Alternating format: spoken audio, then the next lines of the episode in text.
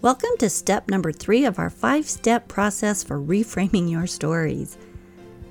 This week, we're talking about finding the meaning or purpose behind an experience. When Becky Andrews, in episode 22, found out that she had a degenerative eye disease that would cause her to go blind, I'm sure she wondered, why me? When my son was diagnosed with leukemia and had to return from his mission, where he was teaching others about Christ's love for them and serving them, a journey he had worked, waited, and saved money for, I wondered, why him?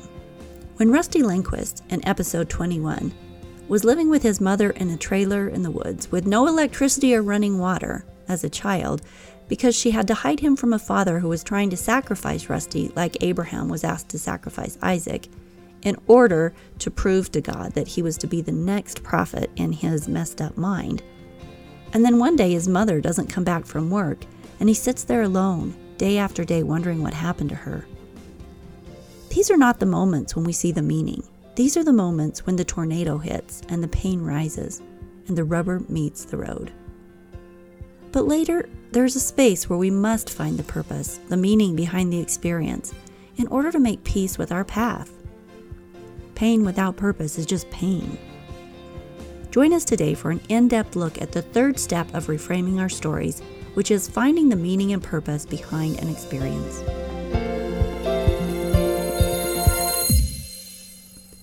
Stories are our lives and language. Welcome to the Love Your Story podcast. I'm Lori Lee, and I'm excited for our future together of telling stories, evaluating our own stories, and lifting ourselves and others to greater places because of our control over our stories. This podcast is about empowerment and giving you, the listener, ideas to work with and making your stories work for you. Story power serves you best when you know how to use it. A crucial step in being able to find peace in our most painful stories is the step of finding some purpose for them some meaning, something that we can take away from the darkness, sacrifice, or pain that paved the path we walked. The Buddha taught that all life is suffering, that suffering comes from holding on to selfish desires, and that selfish desires can be overcome. The Christian dogma indicates that God uses our suffering to refine and teach us. If you Google suffering, you will find that almost all results lead you to some religious reference which to me indicates that when it comes to our suffering, we turn outside ourselves to find answers. We want help. We want to find a peace in the storm, which is often when we turn to religion. This is not uncommon. In fact, it's completely common, hence the Google search results. When we go through the chapters of our stories where we battle the dragons, the antagonists, the sorrows, and the disappointments, we desperately want to believe that there can be some good to come from it, that there's a reason. We hope against hope, looking for answers and asking the question, why? Joan Borysenko said, quote, We cannot wish old feelings away, nor do spiritual exercises for overcoming them, until we have woven a healing story that transforms our previous life's experience and gives meaning to whatever pain we have endured. Unquote. Philip Zimbardo, one of the most respected psychologists of the 20th century and past president of the American Psychological Association. He taught at Yale and Stanford and authored over 50 books. He was born in 1934. When he was five years old, he got whooping cough and pneumonia. Steve Kotler, in his book The Rise of Superman, retells Zimbardo's story, pointing out that, quote, in those days before antibiotics, 63% of all children with whooping cough or double pneumonia did not recover. A friend Zimbardo made, as a little boy in the hospital, died there, next to him, and Zimbardo found that the only way to fight off the depression and fear of the situation was to use his imagination. He just kept imagining better possible futures. Today, we call this visualizing, visualizing the outcomes we want, creating our desires first in our minds. Eventually, Zimbardo recovered and was released, and he was shocked to realize as he looked back and viewed his time in the hospital that it had turned out to be a positive experience because he learned self reliance. He learned to create a perspective in difficult times that would benefit him. Though it was a difficult, terrifying, and painful time in his life, He had gained something from the experience, something very, very important that would affect the rest of his life. This is an example of the ever important step on your way to reframing the step of finding the blessing, the takeaway, the lesson from the tough experience of life. It is also an example of choosing to actively direct perspective instead of letting raw emotion and reaction to the situation at hand determine your attitude.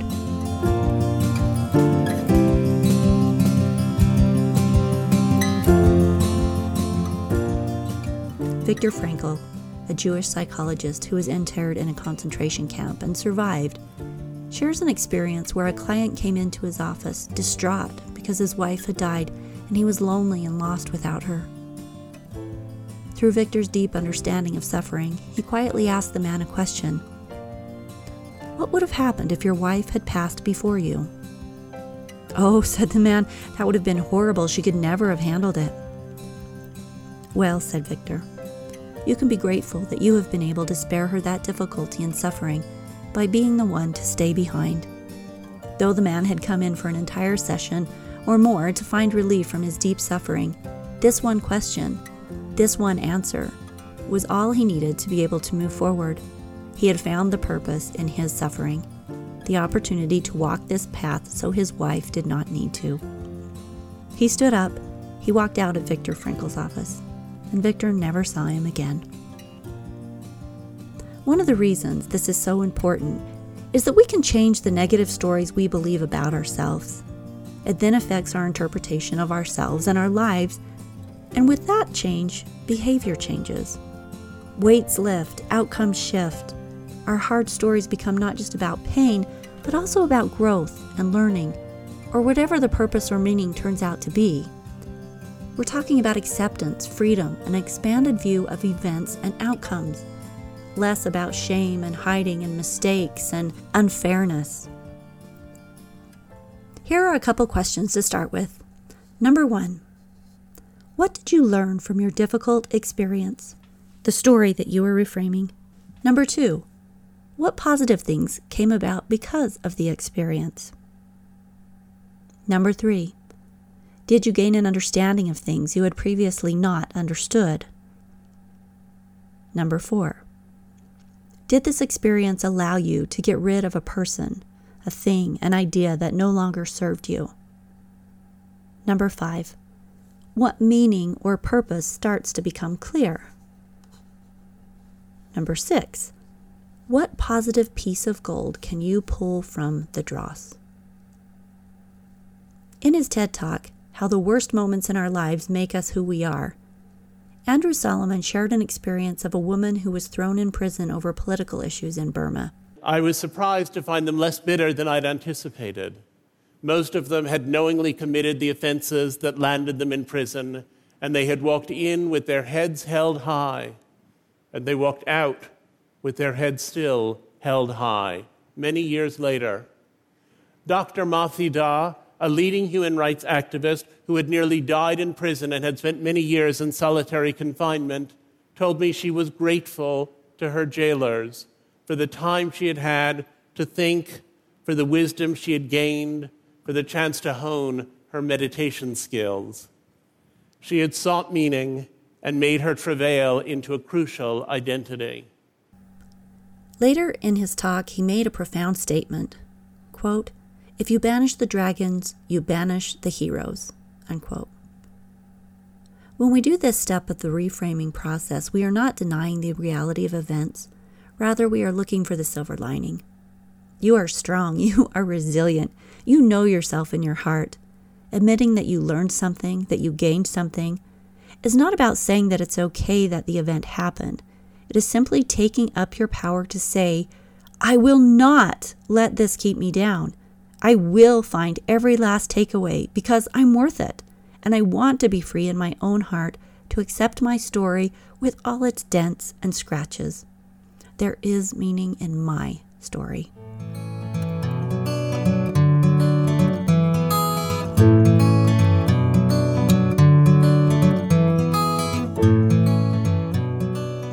In August of 2016, my son was out serving an LDS mission serving others, teaching about Christ, basically out to make the world a better place. He's 20 years old. He saved his money since he was little so that he could afford to do this when he graduated from high school. So here he is out in the world, thousands of miles away from home, and he's working with Spanish speaking people in Philadelphia, in the New Jersey area, when he gets diagnosed with leukemia. For seven months, he had worked 12 to 14 hours a day teaching and serving, thinking he was incredibly tired because the work was hard. He had no idea that his white blood cells had become mutated so thoroughly that his bone marrow was so thick it could not be pulled from his bones. And his spleen, taking over the work of trying to create the blood cells, had become so large it transformed from this small organ that can usually not be felt from outside the body to one that was so distended that it took up the side and front of his abdomen, giving him the look of being pregnant. This distension is what tipped him off that he should check in with the doctor, and he was sent home the next day with a leukemia diagnosis. He had worked for many years for this goal to serve his mission. He was out serving people, he was creating good, he was sharing love. Why would God do this to him? Amidst great disappointment in not being able to serve, he began treatment at one of the best cancer treatment centers in the country. When he felt well enough that he could get out of bed and function in a relatively normal manner, he took another angle with his story. He began serving in the temple, a place of worship important to him and his spiritual journey. He worked six hour shifts twice a week and then went through to do his own sessions on other days. What it looked like to me was that he had transitioned his mission service into the temple itself while the prayers, fasting, treatments, bone marrow biopsies, weekly blood draws, sleepless nights, and his own independent spiritual journey unfolded. His story was developing into something beyond what he could see. His faith was tested, his patience was tried, his body was pushed into severely difficult spaces. But his example shone like a bright star for many lives who watched and were inspired. Stories started rolling in from people who had watched him and been inspired to live better and try harder. His work in the temple was deeply satisfying, and when eight months had passed and his response to treatment went from almost total mutation to 0.3% mutation, he went back out into the mission field, filled with joy and utter excitement to return. While he was not allowed to return to Philadelphia, he was allowed to move an hour away from home in order that he still be in close proximity to the Huntsman Cancer Center. This less adventurous option was at first deeply disappointing, for he'd grown to love the people in the area in Philadelphia. But in the end, as we looked at his story to find the meaning in what originally felt so unfair, we found beautiful purpose. We recognized that instead of serving in one area, he was actually able to serve in three Philadelphia, the Temple, and Orem. We recognized the lives he had touched through his experience and example, and we, his family, gained from his light and example as he walked his path with strength and faith. And I have no doubt that there is more meaning to be uncovered in the story that at first seemed so tragic. We don't know all the people he will meet and impact in his new area. We don't know what other gems of meaning may yet be found in this side road that turned out to be a part of the journey. It is these pieces of meaning and purpose that clarify the stories of our lives Brene Brown said, Nothing is wasted, it is all part of the process. Unquote. And we get to embrace this idea and do the work to spin the straw into gold. Rumpelstiltskin has nothing over a person who becomes skilled in recognizing, finding, or creating purpose in the journey. Have fun out there creating your big, bold, wonderful story and pass the podcast series along to someone today who might find great relief in learning how to reframe their stories do a little good in the world, and share the love. Also, go to www.loveyourstorypodcast.com and sign up for the free mini ebook on the five steps for reframing the parts of your story that feel broken. It can serve as notes on this process that we're going through in this series. We'll see you next week for step number four in this five step process. And we also have an online class that will be launching soon to assist and guide you it has assignments and coaching, and it will help you to reframe your stories if you want to take this to the next level. Sign up on the website, send me an email, and let me know that you're interested, and I'll let you know when that class launches. Later, fellow story creators, I'll see you next week.